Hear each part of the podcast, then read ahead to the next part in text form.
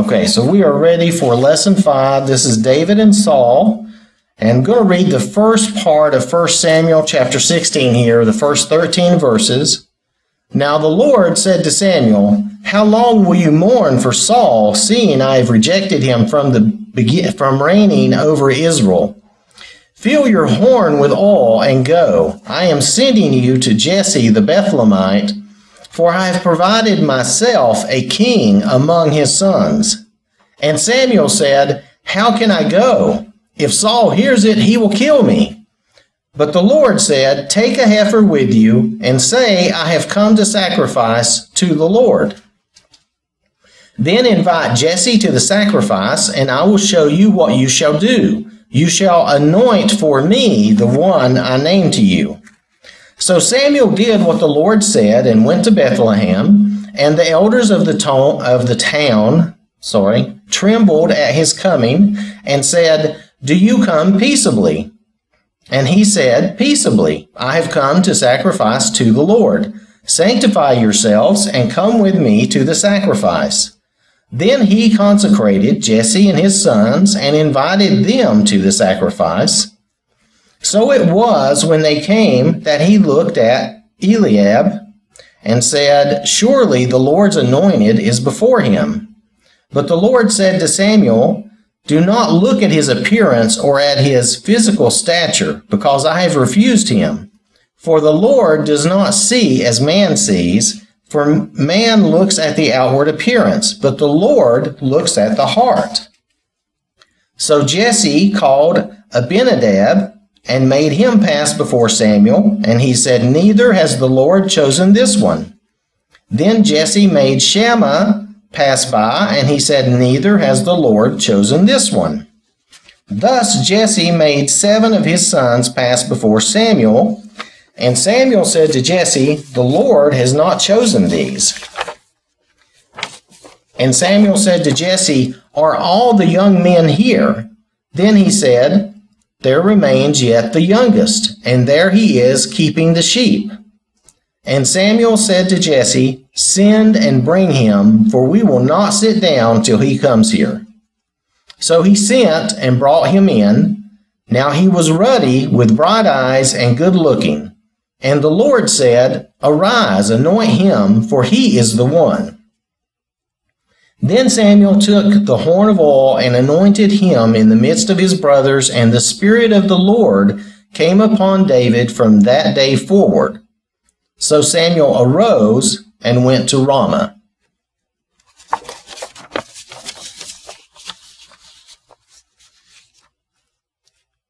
So if we look at our questions here on this lesson, the first question is what had the reign of Saul demonstrated about the kind of man the king of Israel would need to be?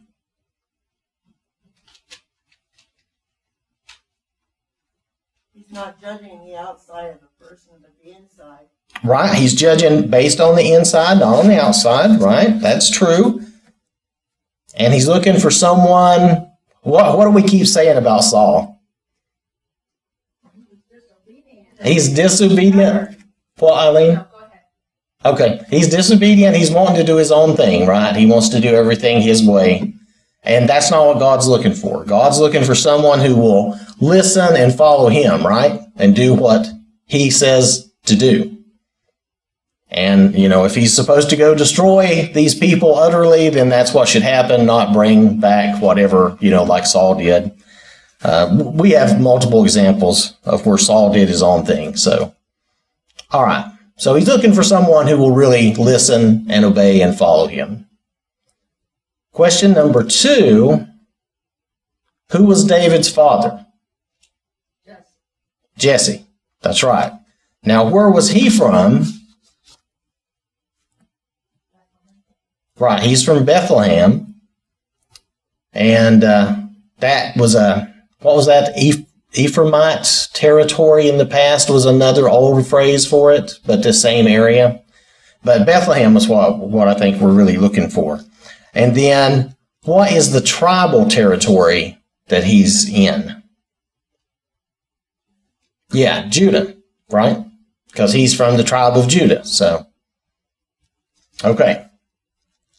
So then they say, what are okay, this this is phrased weirdly. What are these facts important in light of Genesis 49:10? I think they really probably meant why, but anyway, nonetheless, um, let me read Genesis 49, verse 10 for you. Uh, the scepter shall not depart from Judah, nor a lawgiver from between his feet, until Shiloh comes, and to him shall be the obedience of the people. Christ came from Judah. Right? Later, Christ comes from Judah, right? And that's that's an important. I put down coming of the Messiah in Shiloh. Uh, I'm taking Shiloh is another term for Messiah.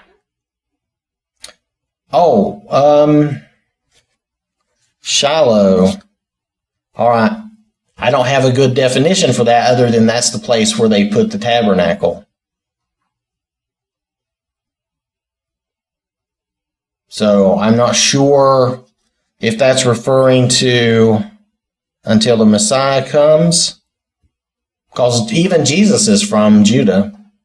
So I'm not sure about that. I took that as uh, well. I really didn't. I really didn't think about the Shiloh part, honestly. So do you have? If I remember right, Shiloh means something along the lines of the peaceful one or the one who comes in peace. Um, and I think it's referring to Jesus. Okay, so it is referring to the Lord. Okay, Yeah, I just I don't remember what the exact translation is. right. Okay, yeah, and I didn't. I'm sorry. I should have looked at that, but that did not occur to me to look at that. So sometimes that's the way it goes, I guess. But uh, so yeah, you're probably correct. It sounds like it is referring to the Lord. But I, I will. I will have to look at that. Well, my my uh, Bible dictionary tells me that it's uh, a sacred city of Palestine between Bethel and Shechem in the tribe of Ephraim. Uh, it goes on to say that the tabernacle was here during the greater part of the period of the judges. hmm The place continued to be the religious center of the nation until after the loss of the ark in the disastrous battle of Ebenezer. Well, that's what I thought of. I thought of Shiloh as a place rather than being. And it also has another title for Shiloh. The name is found in the difficult passage, Genesis 49, 10, which you read, which has been sometimes regarded as a prophecy of the coming of Messiah. Okay. Well, that would still fall in line with what you were saying before then. So, I, yeah, I did not, uh, I didn't look at that, so I can't really say since I'm, I don't think my, I don't think my Bible here is going to tell me anything differently on that. Let's see. But I'll take a good look anyway. I'll look at the, uh, I got a couple of different versions. Whether or not it will help us or not is a different question. Okay, well, this says, this goes along with what Josh said and what you were saying. If I look in the Amplified Bible, in this instance of Shiloh, it's saying it refers to the Messiah, the peaceful one. So, so in this instance, it doesn't refer to the place, it's referring to the Lord. So.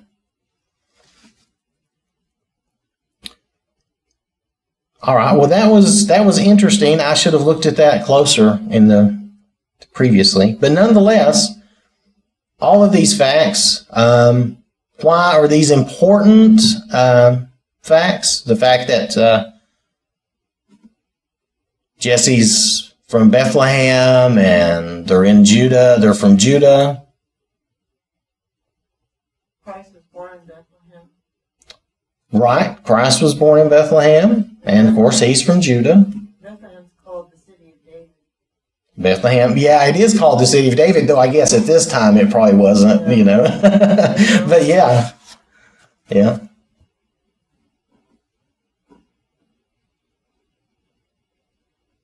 All right. Well, I would say probably the only other thing um, would just be that this is where the rulers of the tribes are supposed to come from, from the tribe of Judah. Now, for whatever reason, King Saul was a Benjamite, and that was God's choice. So I, I that's just the way it is. I'm not going to say anything else about that. That was his choice. But uh, this verse from Genesis 49:10 basically tells us that it should be the rulers should come from Judah. So. Other than that, I think y'all covered everything. So I for also we can see that God's showing that man is a free moral agent and he can choose. He didn't make Saul the way he wanted him to be. He let him decide which is right and wrong, just like he did Adam. well, yeah, he told him what to do, and then he well, that's he does that with all of us, doesn't he? Yeah. He he tells us he tells us in the Bible what he wants us to do, how he wants us to be, but it's up to us to do it. And yeah, yeah. So if we look at question number three, for what two reasons was Samuel sent to Bethlehem?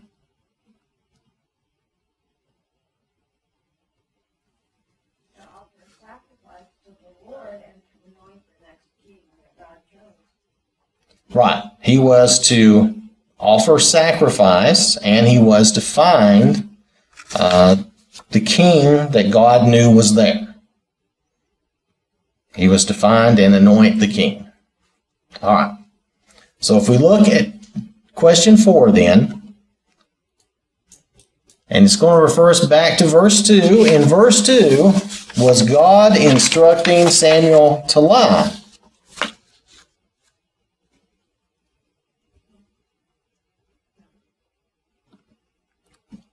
I didn't think he was either. No, because he was telling him what to do to give him a reason to go that would not be suspicious to Saul. Right? Because that is what he ended up doing also. Yes. I just have this curious question, like, he's going there to anoint a new king. Doesn't that, like, put suspicion in, doesn't that word ever get out to King Saul that that actually happened? Through the grapevine? You know, like, I would have thought so. But from what I can tell of what I've read and studied so far, I don't get an inclination that he was really tuned into that. Now, later he gets jealous of David because jealous is popular with the people and all these, you know, he he kills his tens of thousands, you know. But uh, it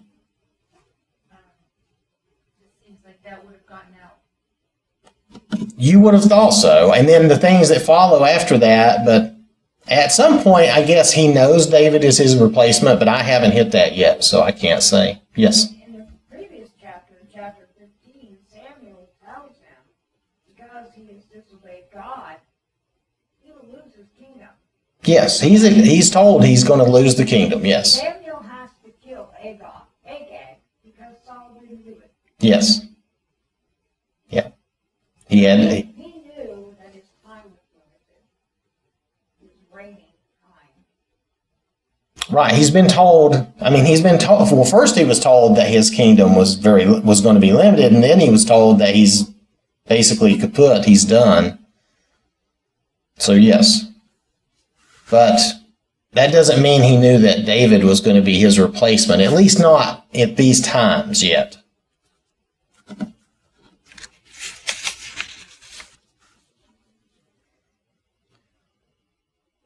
So, yes. Um, remember when Abraham sent his servant to his people to find a wife for Isaac? His servant didn't tell Rebecca everything right away, but he, and he was not dishonest in that he needed water for his animal, because he did need water for his animal.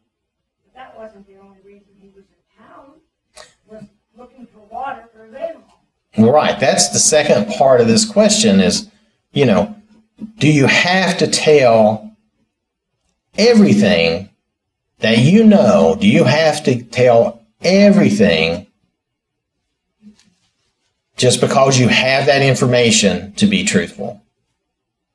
And I, I see shaking of heads, and I, I know. So, no, you don't have to be. Sometimes something is none of anyone's business. Sometimes it can cause harm, like they mentioned here in this question. That the, the information that you give to someone could cause harm. Um, being truthful doesn't necessarily mean you have to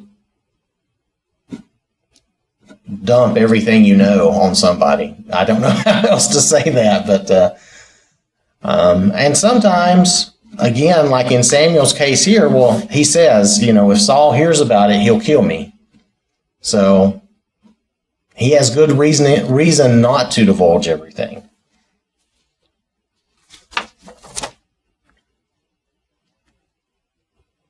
Does anybody else have anything on that? On all right.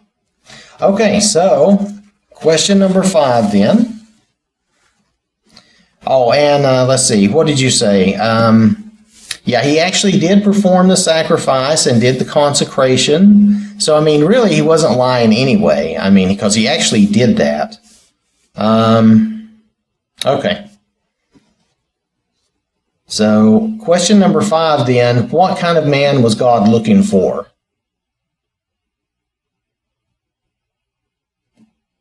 I put down he was looking for someone that would carry out his commandments, which Saul did not do. Right. That's what he's looking for. He's looking for somebody who will uh, who will listen and obey. Again, this is this is like we had a similar question. Number one was similar, but yes, um, definitely he was looking for someone who would listen and obey. Someone who was wanting to obey and listen to him. So, how had Saul shown himself not to be such a man? He disobeyed. He disobeyed, right? Yep, he disobeyed, and I think uh, I think he had gotten a little full of himself, and he was a little because uh, from something Samuel had said about when he was smaller in his own eyes, when he thought less of himself. It's like he was better then when he was humbler. So he became, you know, yes, um, back in chapter thirteen and verse fourteen, Samuel tells Saul, Now your kingdom will not endure. The Lord has sought out a man after his own heart, and has appointed him ruler of his people, because you have not kept the Lord's command. right. And he he's searching. He was looking for someone after his own heart, right? But yeah, that's where he tells him. Let's see, is this the one that was in 14?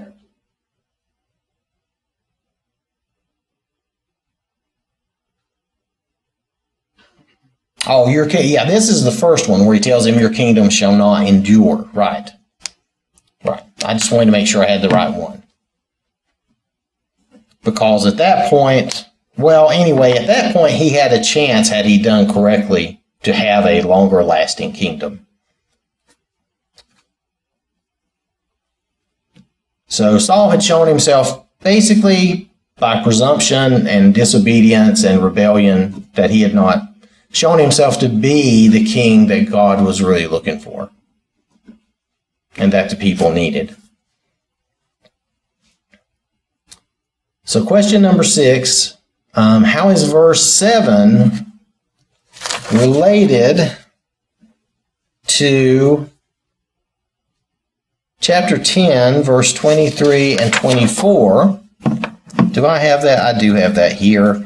So, 1 Samuel chapter 10, verses 23 and 24. So they ran and brought him there, and when he stood among the people, he was taller than any of the people from his shoulders upward. And Samuel said to all the people, Do you see him whom the Lord has chosen, that there is no one like him among all the people? So all the people shouted and said, Long live the king. So There, they're going basically on the fact that he's just a very tall guy, right? That they think that means he's somehow better or special. So, so verse 7, though, what does verse 7 say? But the Lord said to Samuel, Do not look at his appearance or at his physical stature, because I have refused him. For the Lord does not see as man sees, for the man looks at the outward appearance, but the Lord looks at the heart. So that's that's basically our comparison, and it could be that Samuel thought that a taller guy was what you know, because Saul had been so tall. Maybe he thought that that's what he was supposed to be looking for when he sees this other guy. Um, what was his name? Is it Eliab? Because he was older and possibly, you know, a bigger guy of the sons. I don't know. He was the firstborn, though. So they're just related in the way that it's explaining um, how God is not looking at the physical.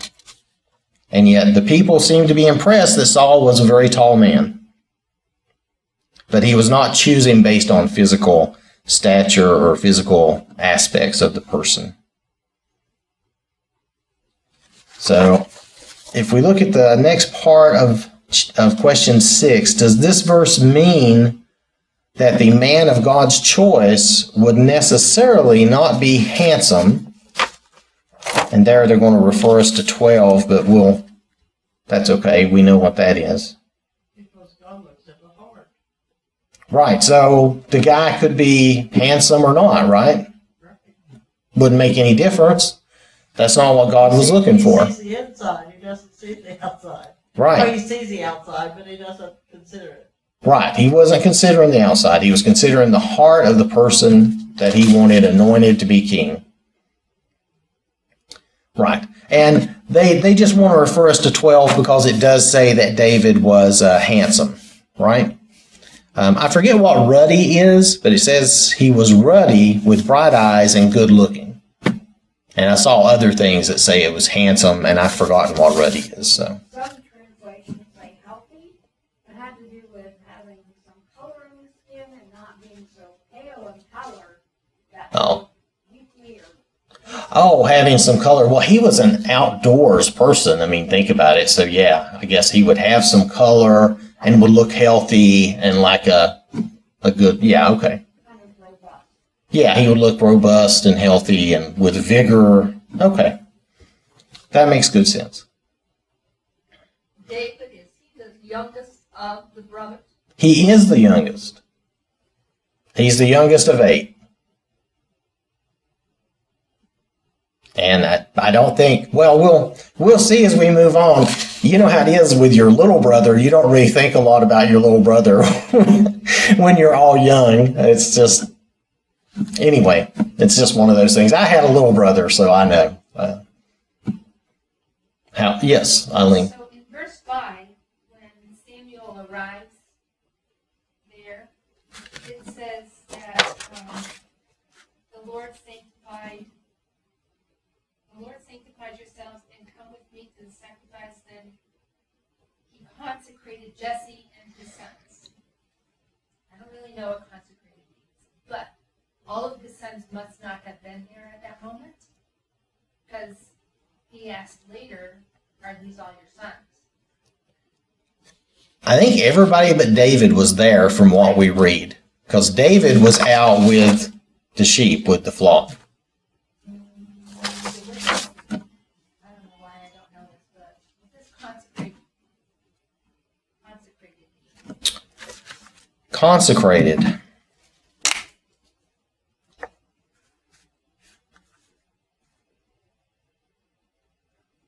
Set, the, set yourself apart. Well, that's really sanctified, isn't it? But consecrated is, is a similar thing. I, I think it has to do, well, hmm. With purity, so maybe they would have washed them. It has to do with being clean to go to do the. Yes, thank you. That's the word. To, to do worship. And them, they were going to a sacrifice. So they had to prepare themselves to like be clean and be, you know, like, uh, they wouldn't want to show up in an unclean state in a, because that would be, of course, that would be a, a very bad thing. Um, I'm trying to think of the right, yes, Pat, go ahead. Uh, in Exodus nineteen and ten, it says, And the Lord said to Moses, Go to the people and sanctify them today and tomorrow, and let them wash their clothes. Okay. Did you have something? Yeah, I just forgot. Okay, that's all right. I was gonna I was gonna try to look it up real fast, but I'm pretty sure that what we were what we're basically getting at here is they had to prepare themselves for the sacrifice. Yes, Jim, did you have something? I looked up uh, consecrated in the dictionary to see what the present uh, use of it. is. It said uh, sacred or set apart, dedicated to the service or worship of a deity or for a spiritual or religious pur- uh, purpose. So, Okay. So being set aside for God's service. so it's still very similar to being sanctified then. It's still being Okay. So being set apart, getting themselves ready to do, to go to, you know, do the sacrifice, to do worship.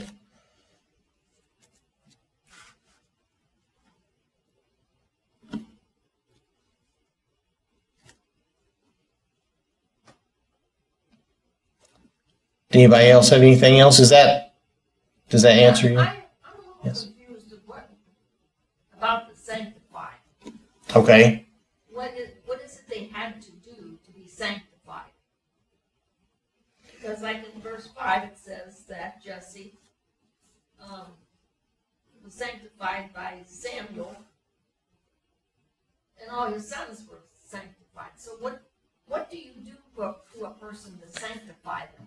what he says here now this is samuel speaking right he says sanctify yourselves and come with me to the sacrifice so that was to prepare themselves in whatever they needed to do i don't know their condition or what they needed to do you know for us we're sanctified through the lord through the blood of jesus and um and we're also you know we're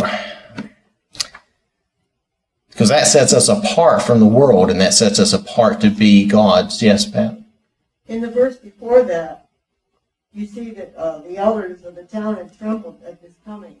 And so they were there, and so they were not part of that sacrifice. They were pulled aside, and they, that family were there for that sacrifice. The townspeople were not included, evidently.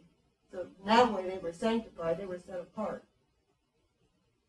Well, they were to set them. Yeah, they were to, you know, prepare themselves, set themselves apart for, for worshiping the Lord, for worshiping God. Now, whether that meant they needed to wear certain clothing or or bathe in some manner or what they needed to do, I'm not sure. It would vary. Yes. We read in the Psalms and Isaiah and different places, um, talks about washing and making ourselves clean and Right. being purged and, um, in James four it talks about cleanse your hearts, um, double-minded, I think it does, it says. Right. But the idea was to be clean, come before God with clean hands. Yeah, the idea is to present yourself to God in a clean and good manner, not in And then when we come to the New Testament, there's more emphasis placed on our hearts being cleansed. right. But this was a very this was probably like you're thinking more more physical, more outward appearance.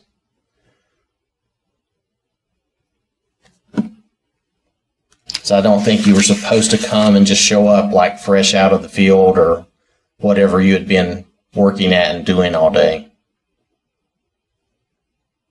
If you sang that, then in turn, when David came in, he would not have been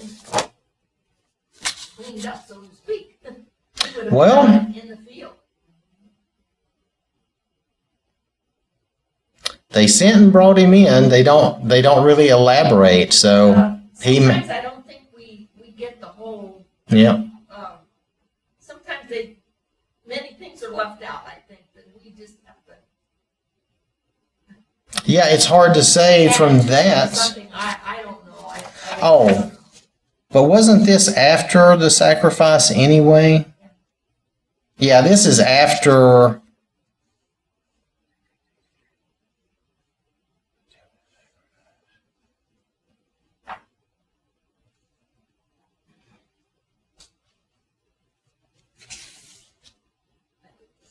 Does it state clearly when he sacrificed? Because I don't see it here.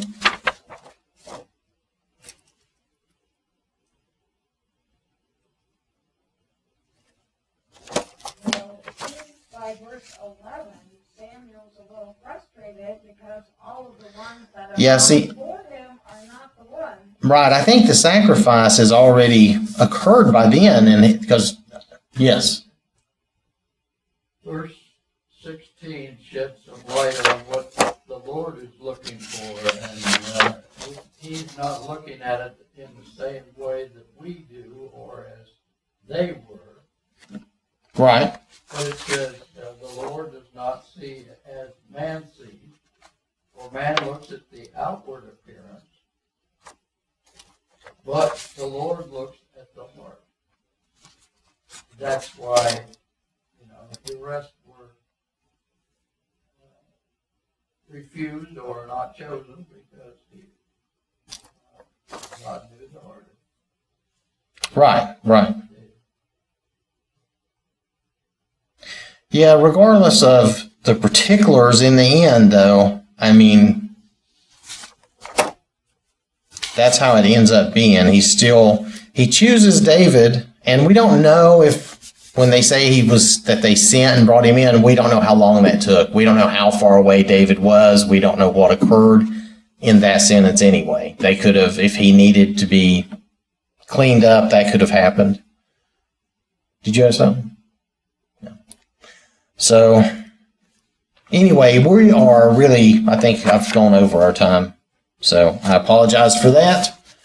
But uh, I want to thank y'all for your time and interaction, and we'll pick up with this here next week.